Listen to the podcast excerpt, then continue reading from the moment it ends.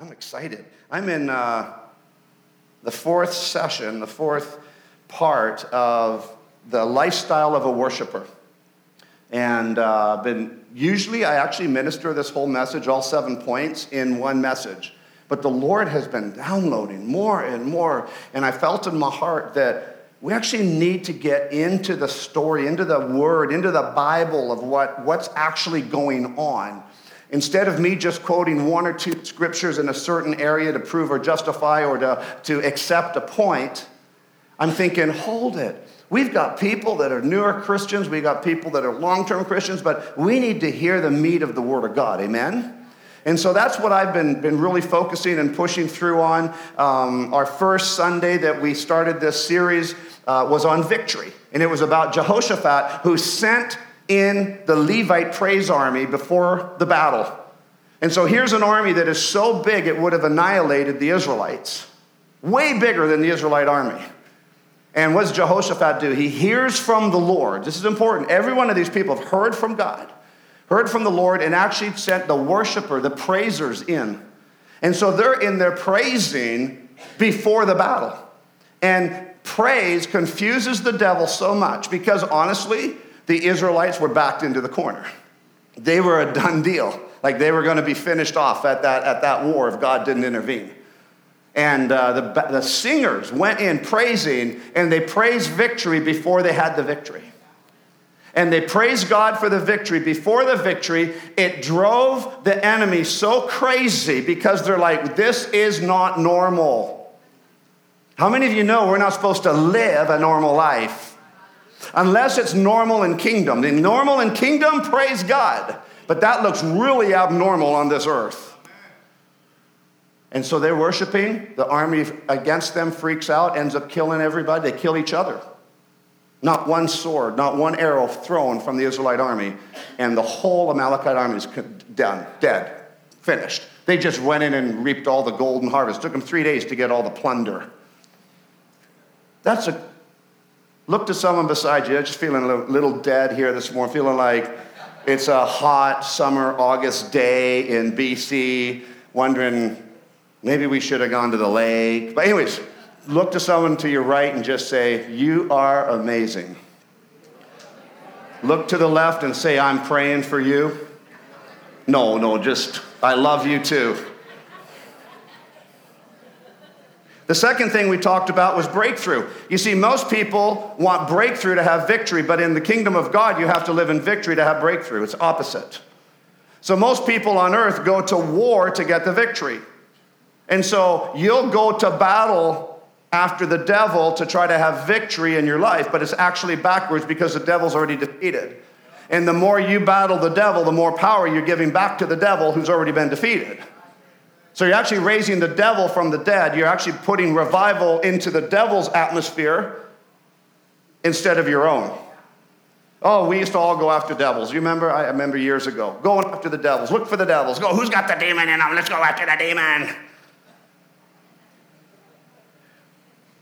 Why don't you just live God? Live Jesus Christ in you and let the demons look at you and go, ah! Run away and get out or spare my life. Have the victory, live in victory first, and then you'll see breakthrough. Just don't sit there praying for breakthrough without having victory. Oh, I'm so depressed. I'm so, I'm so angry. Oh, the world's coming to an end. Canada doesn't know what they're making decisions. America doesn't know about decisions. It's like we, we have to get out of the understanding that God, God's ways are dictated by man's decisions on this earth. That is not a biblical understanding. God's ways are dictated by God, and the victory is already established. He's just looking for the victory walkers. Because when we walk in the victory, then you start seeing breakthrough.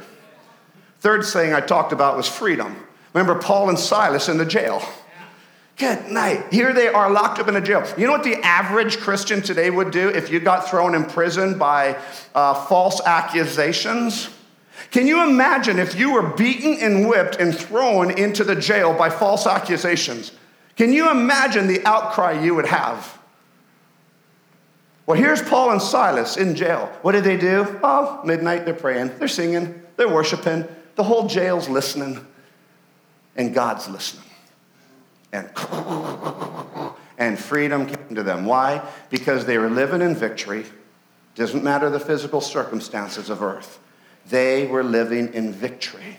Because they were living in victory, they had breakthrough.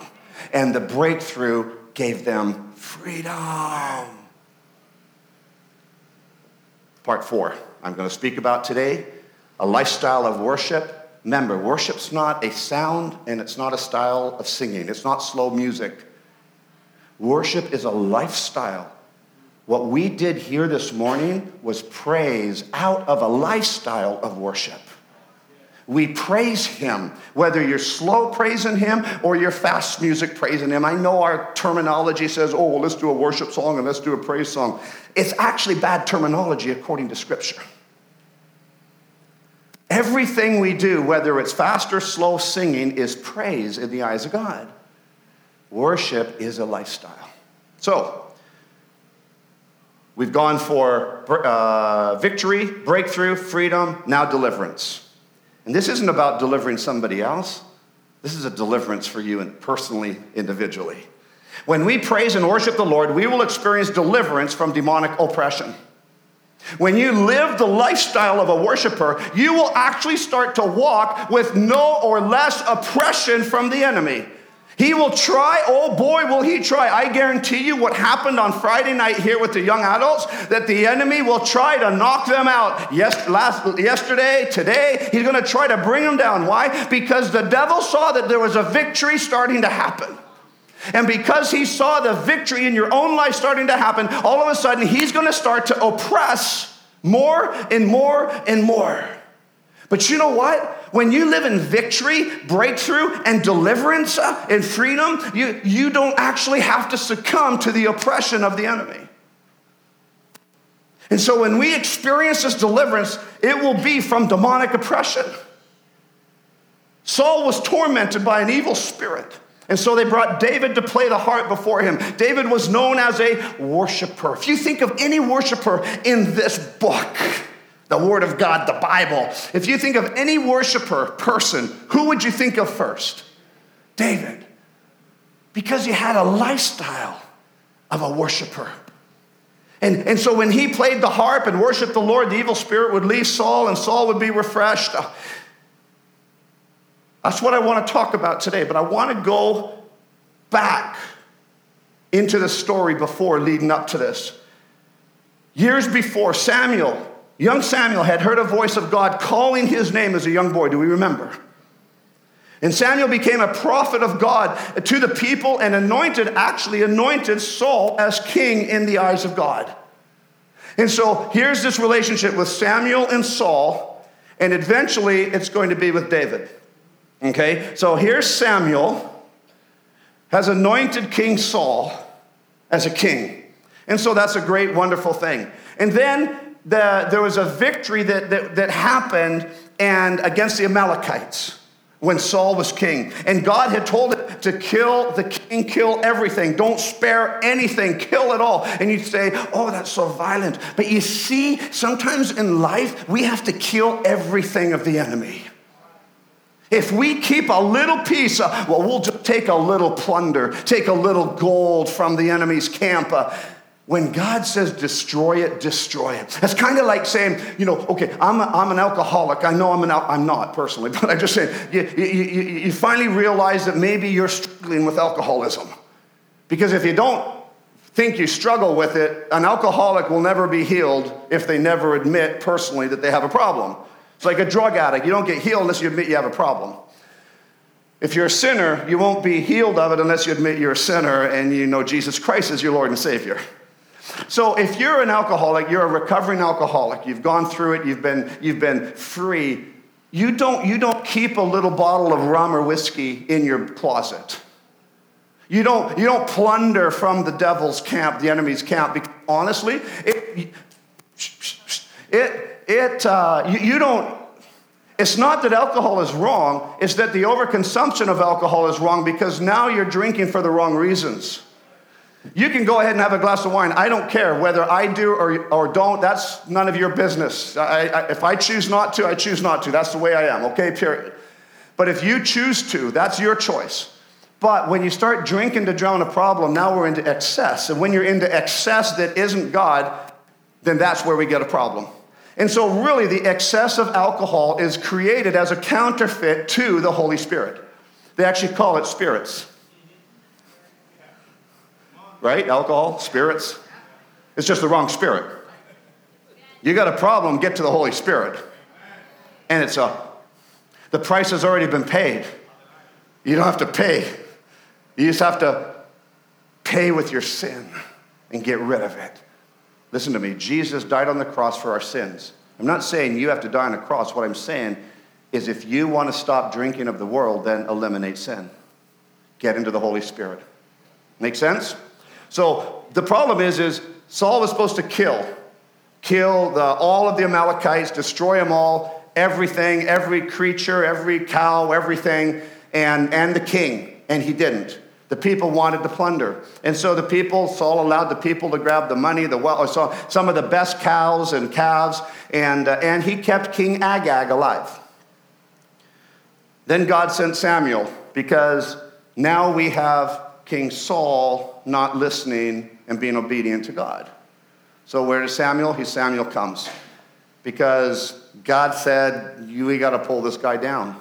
Uh, he's got to get out of kingship." And, uh, and so this is what happened. So, so then when Samuel came, he came, kind of reamed out Saul, the king, and, but Samuel was a really great known prophet, so Saul listened. Saul admitted he did wrong, but he still didn't do anything about it. So he admitted he did wrong, but he still didn't change.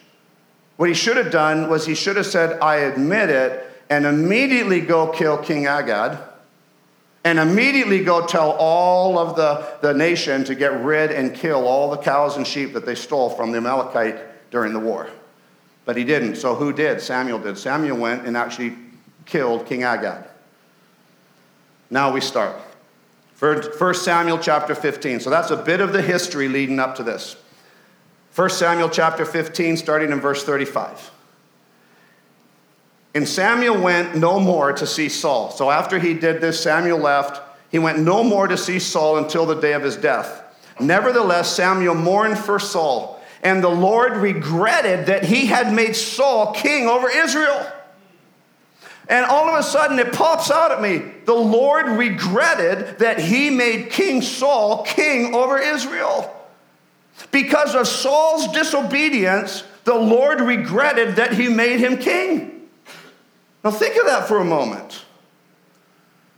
Now, of course, we teach new covenant, love, love, grace, grace, everything's good. The reality is, is new covenant doesn't say that everything is good, that you can go sin whenever you want and there's going to be no consequences or nothing to your actions. You're going to be forgiven, absolutely. But if you go murder someone and you get caught and go to jail, you can give your life back to Christ, you can apologize, and you will be forgiven in the kingdom of God, but you might still have a consequence of serving time in the prison.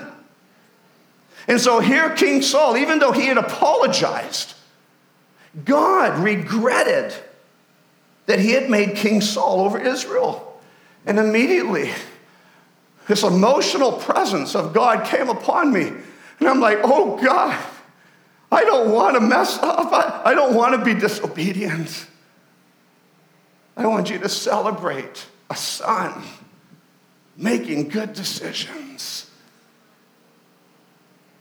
You have fallen ministers that have fallen into sin. You have fallen families. You have fallen men, women, gone through divorces, gone through stuff. You know, every minister that I know of that has fallen and crashed deeply into sin with a ministry.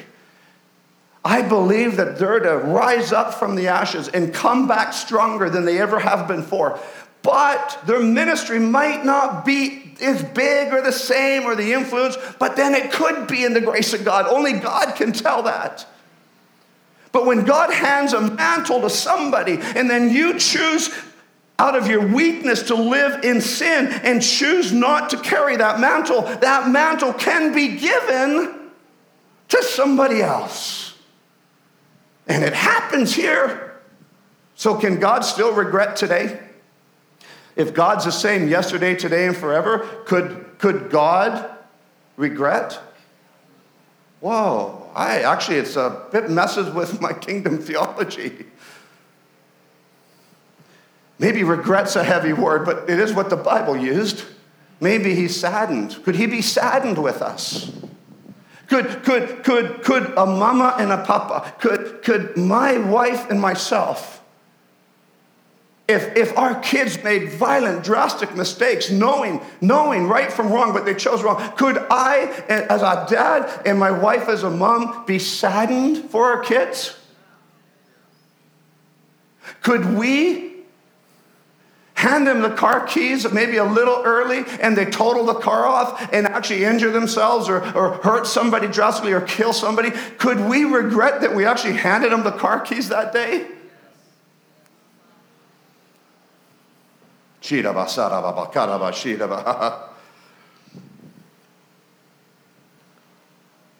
Saul is still king of the people, but God had pulled the favor and spirit from Saul. 1 Samuel chapter 16, verse 1. Let's go there. 1 Samuel chapter 16, starting in verse 1. So remember, the Spirit has been pulled from Saul. Verse 1 Now the Lord said to Samuel, How long will you mourn for Saul? You see, Samuel loves Saul. And he's mourning for this guy. Saul's not dead yet. Even though the scripture said, what the scripture verse 4 said that Samuel never saw Saul unto his death. But Saul is still king to the people in this verse. How long will you mourn for Saul? So, what Samuel is mourning is that Saul stepped out of obedience. So, Samuel is so heartbroken that he knew by God because God told him to appoint Saul king.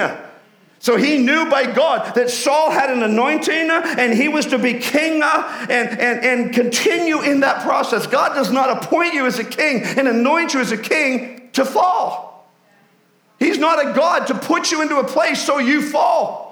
He's a God to put you into place so you now get the opportunity to choose the right way and to choose the right way in such power and authority that you will do the miraculous because God wants it to happen. Verse 1 again Now the Lord said to Samuel, How long will you mourn for Saul? Seeing I have rejected him from reigning over Israel. Who rejected Saul from reigning over Israel? Fill your horn with oil and go. I am sending you to Jesse the Bethlehemite, for I have provided myself a king among his sons. You know what? One king is pulled because of disobedience. And God immediately puts the mantle of a king on someone who is obedient, who is a worshiper. You see, we don't know Saul is a worshiper. Nowhere does it say that he was going to be the greatest worshiper ever. But God was raising up another breed. Why? Because he needed to have a lineage for his son, the king. Now, possibly, it wasn't, I know it wasn't Saul's time. I think Saul should have been king longer in God's eyes. This is my interpretation. And David would have risen up in the ranks and been king eventually, but it would have been handed over a blessing from the older generation to the younger generation instead of a split. No church deserves to start on a split.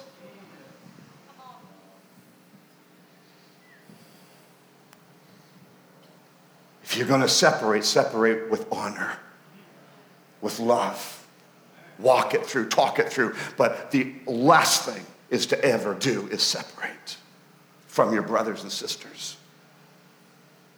Verse 2. And Samuel said, How can I go? If Saul hears it, he will kill me. Why? Because the prophet came and delivered the word of God. Now, when the prophet brought it to Saul, Saul received it. But now Saul's had a chance to think about it and realize that this isn't doing so good. Matter of fact, there's a Philistine in the next chapter that's really messing with us. He's like really tall and bigger than any other man on the earth. And his name was Goliath. That's the next chapter. But you see, Goliath, It was literally one man holding Israel captive, their whole army captive, needed to have a king that was a worshiper to be able to take him out. And Saul was no longer that man. And Samuel said, How can I go? If Saul hears it, he will kill me. But the Lord said, Take a heifer with you. Oh, great, take a cow. Oh, thanks, God. and say, I have come to sacrifice to the Lord. It's kind of twisty a little bit, isn't it? Isn't that like a little bit sneaky? Oh, that's Rapha. One of the names of God is a little sneaky. We don't like sneaky. You know what? Good sneaky's good. Jehovah sneaky.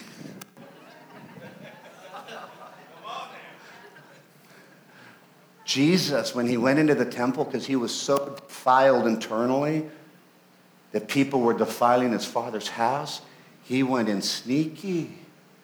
We call it a covert operation. It's like a intercessors praying a covert operation. And Jesus went in, and I think he kind of walked in, and nobody thought anything about it. But he went in with a sneaky perspective.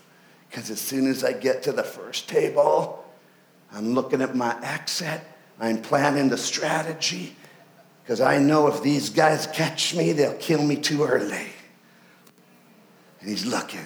Okay, they're all occupied with the money.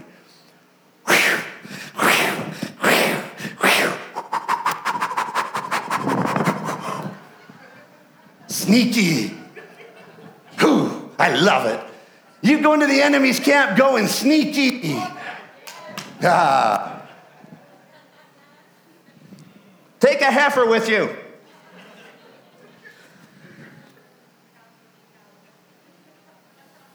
Have, and say, I have come to sacrifice to the Lord. You see, the Lord sneaky actually knew what was going to spare Samuel's life and get the job done. Verse 3 Then invite Jesse to the sacrifice, and I will show you what you shall do. I'm not going to give you the plans because I'm sneaky. Oh, I can imagine what my emails are going to be saying. Someone's going to pull out Brent feels God is sneaky.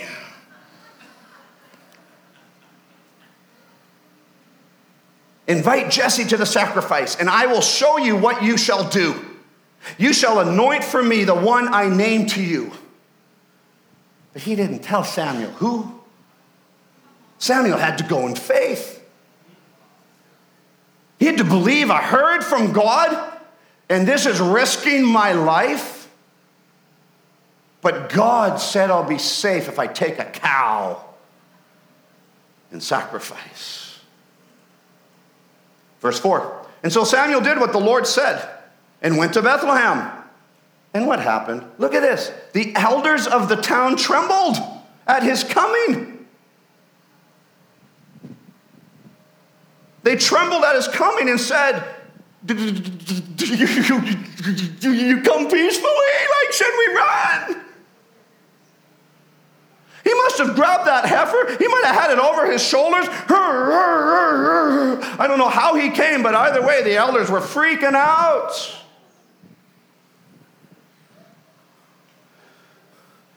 And he said, because you see, he knew that if God wasn't with him, he was going to lose his life. But it wasn't time for him to lose his life. Because God says, I'm going to use you to appoint king. And so he was obedient to God. And because he walked in the authority of the obedience of God in his life, the enemy he thought was going to kill him trembled. And it literally wasn't him, uh, I'm going to now sneak into the camp. It's now Samuel walking with the authority of God. And now what happens? He didn't go after the demons. He didn't go after the enemy. He wasn't, my sole purpose is to defeat the devils. You know what? If that's your purpose, I agree 100%. But it's not like, get out, demon, get out, I gotta look. You know, someone's manifesting, go after the demon. No, no, no, no, no, no, no, whoa, whoa, whoa, whoa, whoa, whoa. If someone's manifesting, live so on fire for God that demon looks at you and starts screaming and comes out in Jesus' name. I'm not saying, I travel the world, of course we cast devils out and demons, absolutely. I'm not saying you don't. But when your focus is looking for them, why? Because you're looking for them says they have power. They don't have power. So don't look for the bad, don't look for the negative, don't look for the things that are antichrist. Look for the things that are Christ. Look for the things that are God. Look for the things that are Holy Spirit. And so in verse 5, and he said, Peaceably, I have come to sacrifice to the Lord. Sanctify yourselves and come with me to the sacrifice. And then he consecrated Jesse and his sons and invited them to sacrifice.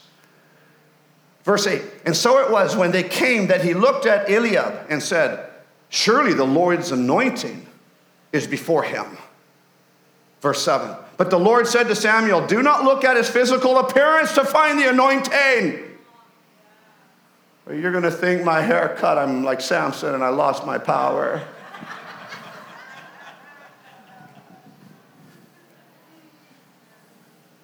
Don't look at the physical appearance. Whether you're big, small, kid, adult, retired, almost in your deathbed, it doesn't matter.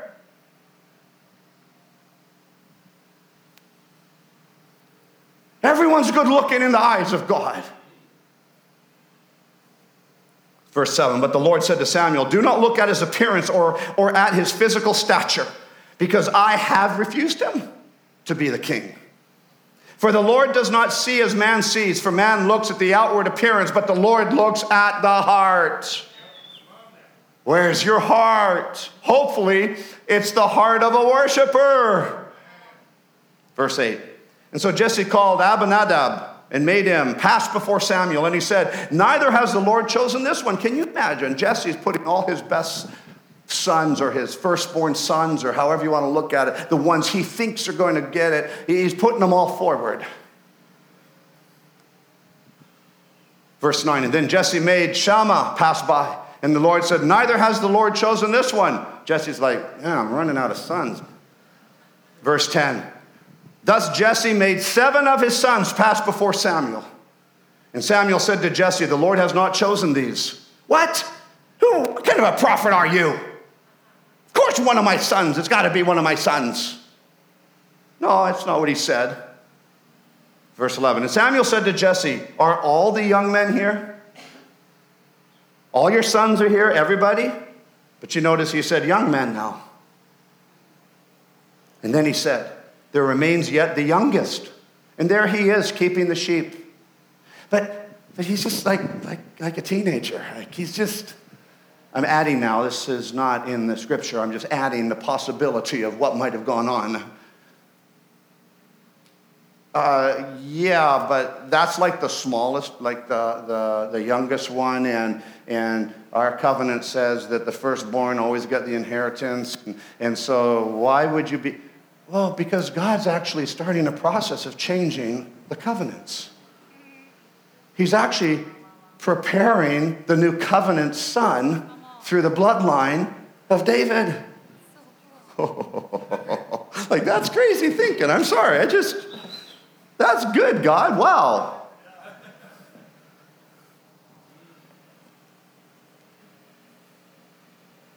And Samuel said to Jesse, Send and bring him, for we will not sit down till he comes here. In verse 12. And so he sent and brought him, and now he was ruddy. He was ruddy. What is ruddy? Kind of reddish, tingy, might have had a slight reddish color in his hair. Uh, and it says he had bright eyes, which probably a nice light blue. And he was good looking. And the Lord said, Arise, anoint him, for this is the one.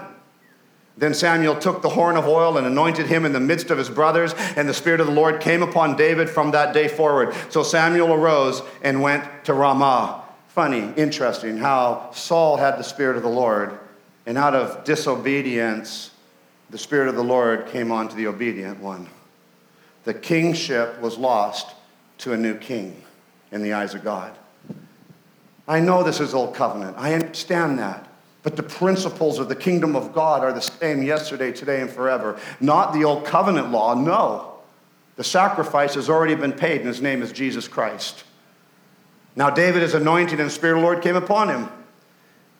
God would probably have loved to have Saul remain king while David grew, but man's mistakes and not setting things right changed the course of history. Why? Because every decision we make changes the course of your history. You make a good decision, it will change the course of history. You make a bad decision, it will change the course of history. It doesn't mean you have to live in the condemnation of the bad decision. That's not what I'm saying at all. That's where Jesus Christ comes in, his death, his resurrection, and, and all forgiveness has been given to us through Jesus, through our salvation, through Jesus Christ, the power of the Holy Spirit. But what I'm saying is, you make bad decisions, it will change your course of history because every second is, a, is history. There goes history. Like, I can't change what I just said two seconds ago. I can't change a sin I did three weeks ago, or five weeks ago, or a year ago. But what I can do is I can learn from it, grow from it, strengthen from it, so I sin no more in that. Because he who is in me has given me the power and authority to overcome every attack of the devil in my life. Am I perfect? Not yet, but I'm aiming towards it. There we go. Cut it. Oh, Brent thinks he's perfect. No, are you kidding me? But you know what? I will say I'm doing better than I did 20 years ago, better than I did 30 years ago, better than I did three years ago, because I'm growing in Him.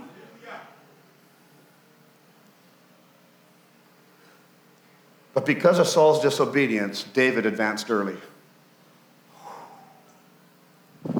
We talk about Billy Graham's mantle. He passed away. His mantle's ready to be picked up. I was very much a part of Bethel at the time when, when, uh, uh, when Bill's dad passed away, Earl Johnson, who Sharon and I knew personally, and he actually prayed over us all, and we had great long talks together and our kids. And, and when he passed away, everyone was so sad, obviously, a great man of God.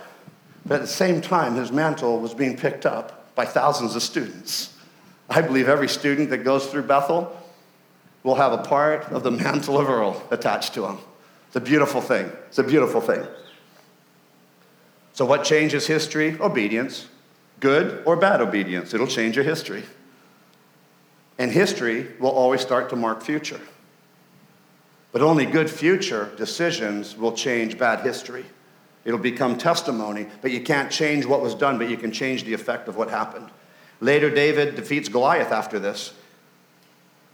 He got the, the, Saul's daughter. Remember, Saul declared that whoever defeats this Goliath will have many riches and great riches. Later in chapter 17 and 18, we'll have great riches and, and we'll get my daughter.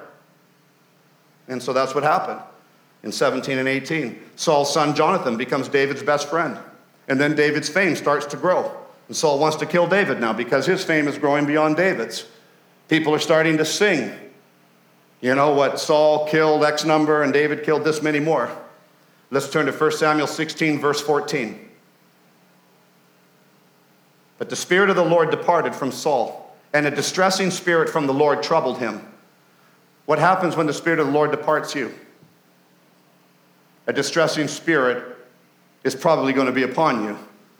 And so, if you're living in a distressing situation, a distressing spirit on you, I'm not saying a bad situation, I'm talking about a distressing spirit that is on you, then find out where God went in your life. Because he probably didn't leave, he just got covered up by choices and decisions in our life. So a distressing spirit departed Saul, and a uh, sorry, a distressing spirit. Sorry, when the spirit of the Lord departed from Saul, and a distressing spirit from the Lord troubled him. This always has intrigued me. This distressing spirit, who is it from? Who is it from? The Spirit of the Lord departed from Saul, and a distressing spirit from the Lord troubled him. I've researched that scripture verse to make sure that's what it actually means. And you know what? It is actually what it means.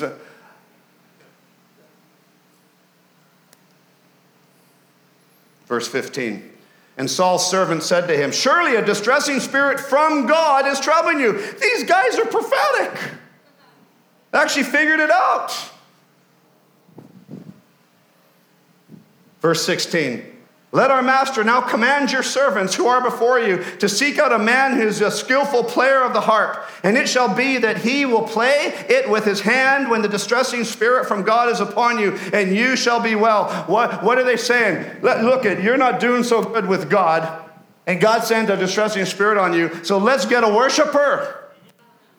Let's get a lifestyle of a worshiper to come and hang out with you uh, so you can actually have freedom. why don't we send, God speaks, why don't we send Jesus uh, the earth uh, so, so he can carry my spirit to the people and he will die on the cross and rise again, but he will carry my spirit. And when these people give their life to Jesus Christ as their living Lord and Savior, they will be empowered by my Spirit.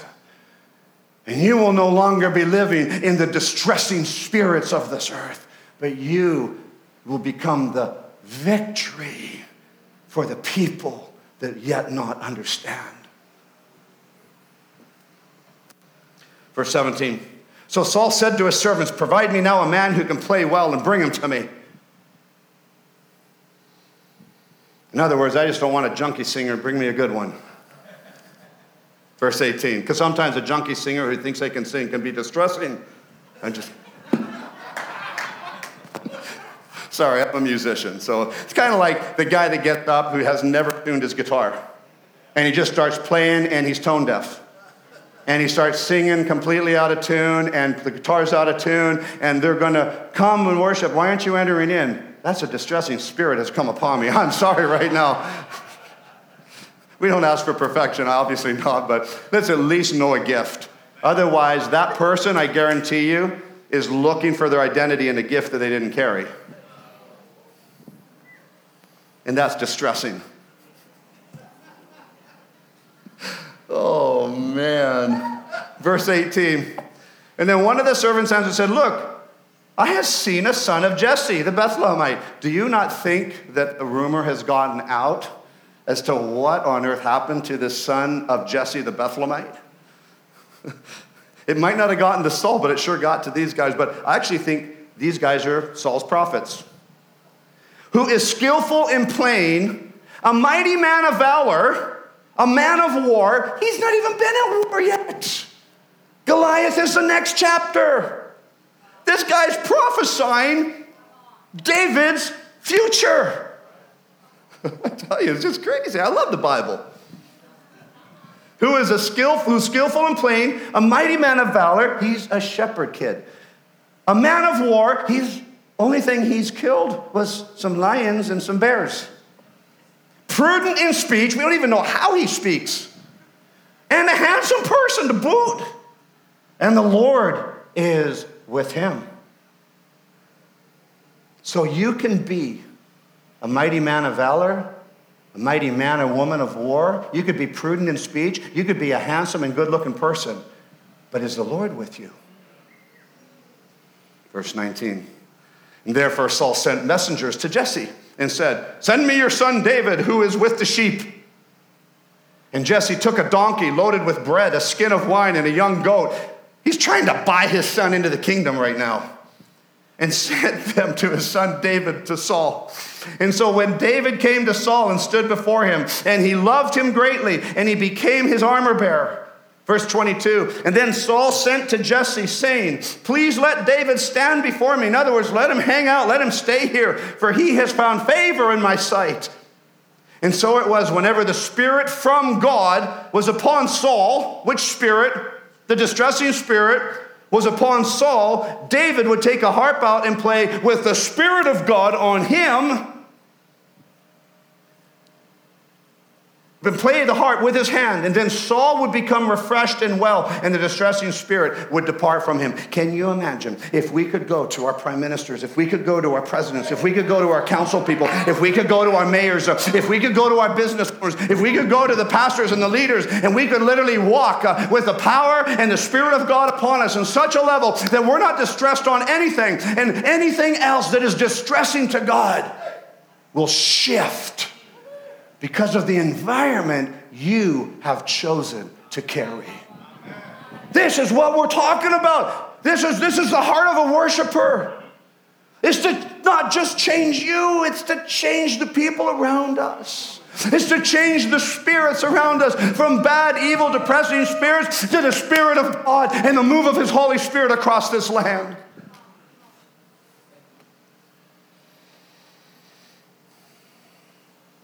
God took David from a shepherd boy and promoted him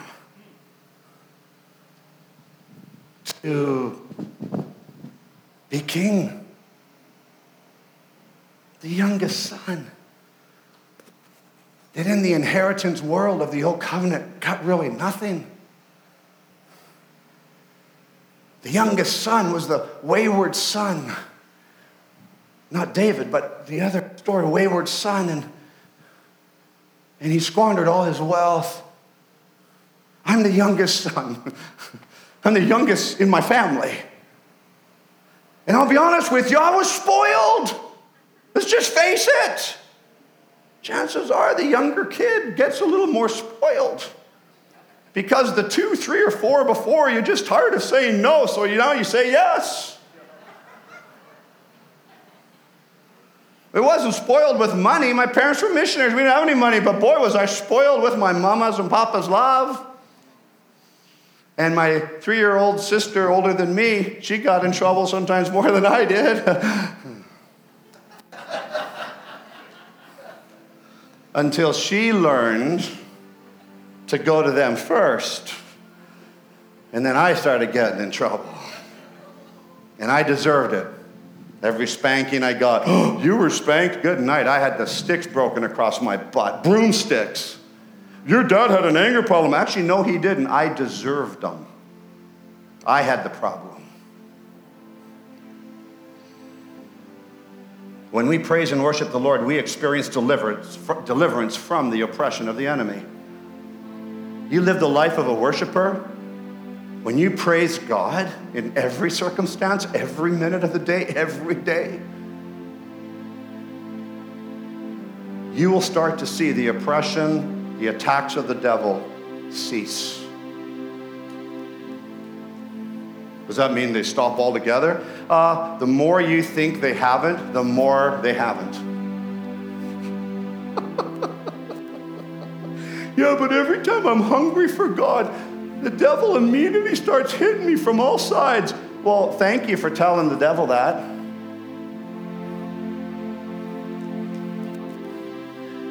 You just told him what to do. You just told the devil that if he attacks you on all sides, you won't be hungry. Devil, you are a useless, worthless entity, and you have been defeated in Jesus' name. And if you could have taken me out, you would have taken me out. But you know what? You can't.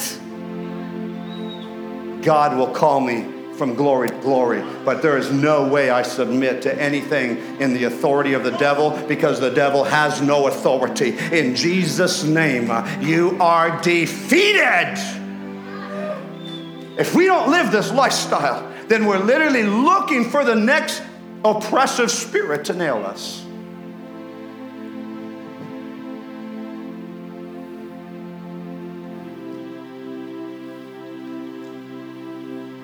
As we pull on the garment of praise, we are delivered from the spirit of heaviness.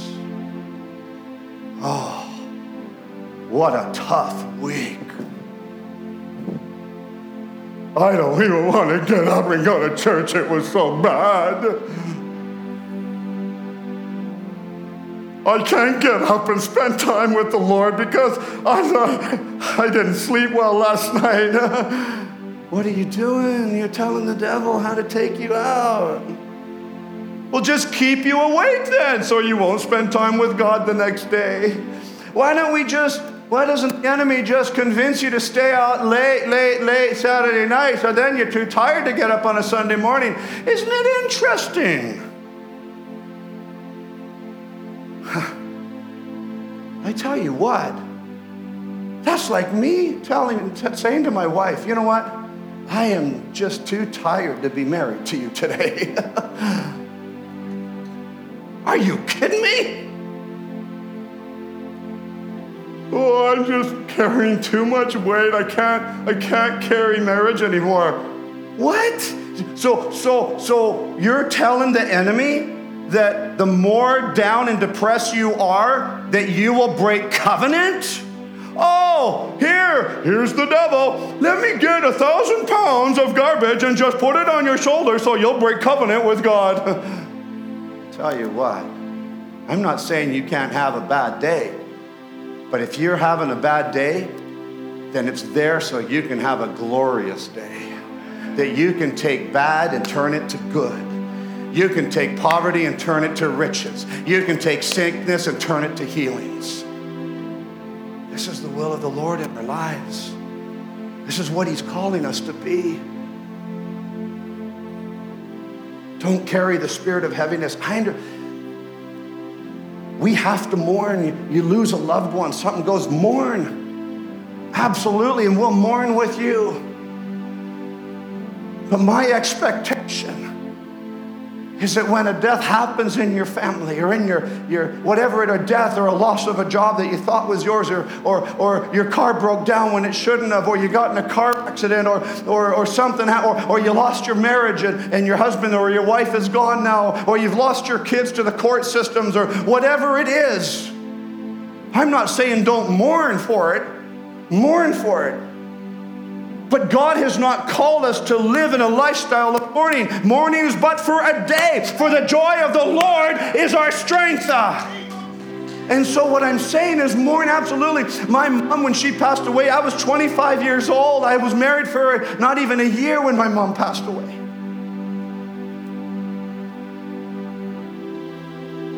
And I was there, I was there at the gravesite. I was there the last night of her life in the hospital reading scripture to her and praying with her. And seven hours later, she's gone. 25 years old, I think it was 25 years old. It's like, what? I'm not supposed to be losing my mom. Put her into the ground. That's not normal, it's not what I'm supposed to be doing. My dad passed away when he was three days shy of 90. He's in the ground right beside her, but those are just bones. He's not there, she's not there. But it took me a year to cry for my mom. Well, real men don't cry. Yeah, right. What a bad terminology. It was exactly a year. And I went up to her gravesite, the backside of Mission. I kneeled down knowing that she wasn't there. And I wept. And I wept. And I wept. I'll still cry for her. And I'll cry for my dad. But the reality is, is I can't live in the mourning stages. I have to change the day to the joy in the new morning. M O U R N. M O R N I N G. Mourn, absolutely. But don't live the lifestyle. When we live lives of worship, we're filled with powerful faith as we celebrate the greatness of God. Let's all stand.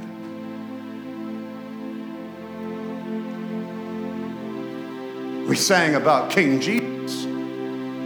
We even sang about on our knees, and I wanted to jump up at that moment and, and say, Hold it, are we listening to the words that we're singing? And I felt at that moment that we need to just all get on our knees. But I thought, you know what, let's just hold. But I feel like the Lord is saying something right now. Whether it's in the spirit or it's physically, I feel like sometimes we just have to realize that we're, we're not as big and tough as we all think we might be. That we really, really need Jesus. We really need the Lord to carry these burdens, to carry these decisions, to carry the processes of life, to take the stress away, to, to take the depression out of our lives, uh, to take the sickness and the infirmities from bringing us down. And the symbol in, in biblical days in the war was if you ever bow your knee, you're releasing your own strength into the authority of the one that you're bowing to which is why they wanted Jesus to bow his knee to the false gods, but he couldn't.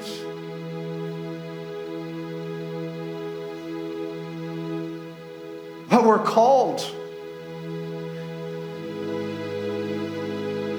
is to bow our knees to the Father. And in doing that, we're saying, I, I am releasing my, my own will, my own strength, my, my thought pattern that I can do this life on my own. I'm, I'm releasing it to you, Father. And why did they always go on their knee and bow their head? Because they're literally giving their life to that king, in our case, to the king. Because that king could take a sword and pop the head off. But when we're truly living a lifestyle of our knees bowed before God, He reaches down and grabs our face and says, Now you can look at me. Now you can come sit with me. Now Now I can make you king. Some of us need to bow. It's not a bow or a curtsy like, thank you, thank you.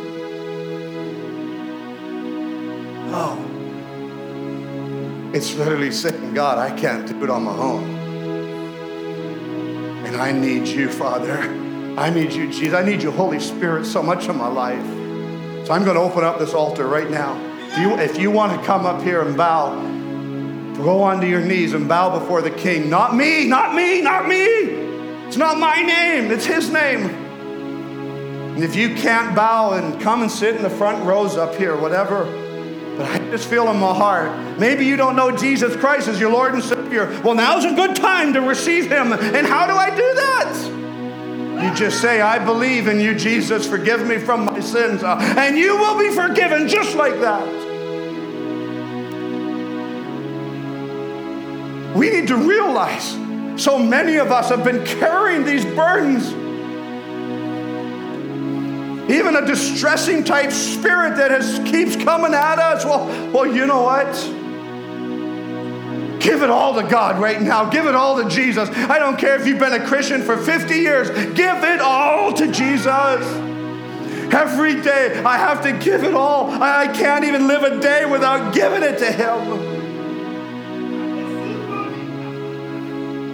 This is not to be, oh, let's just experience an emotional experience. No, this is between you and your Father.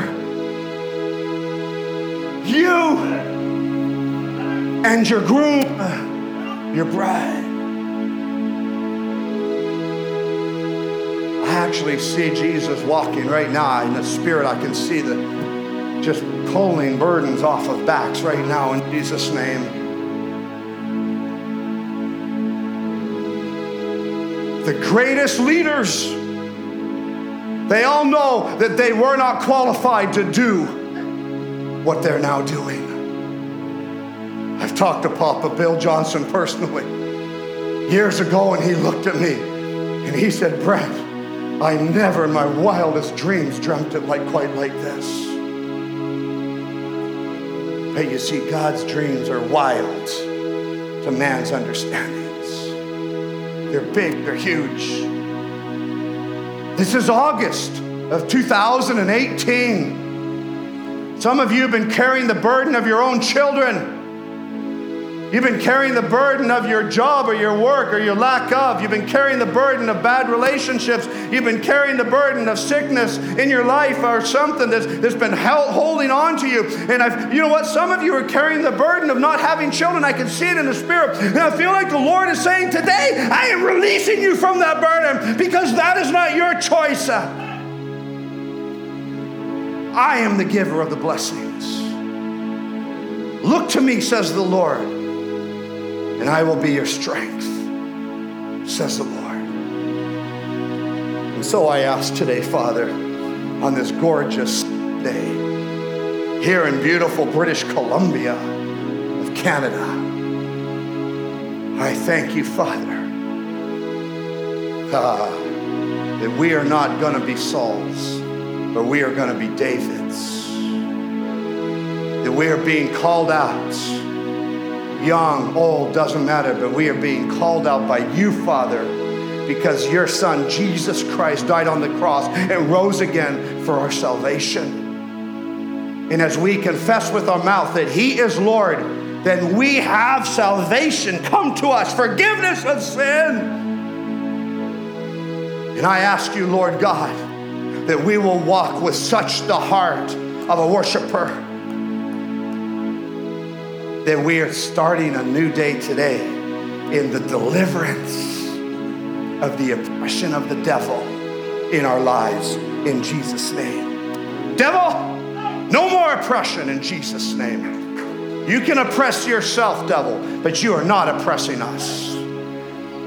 We are fighters, we are warriors, we are called worshipers, worshipers of God. Worshippers, we are living a lifestyle.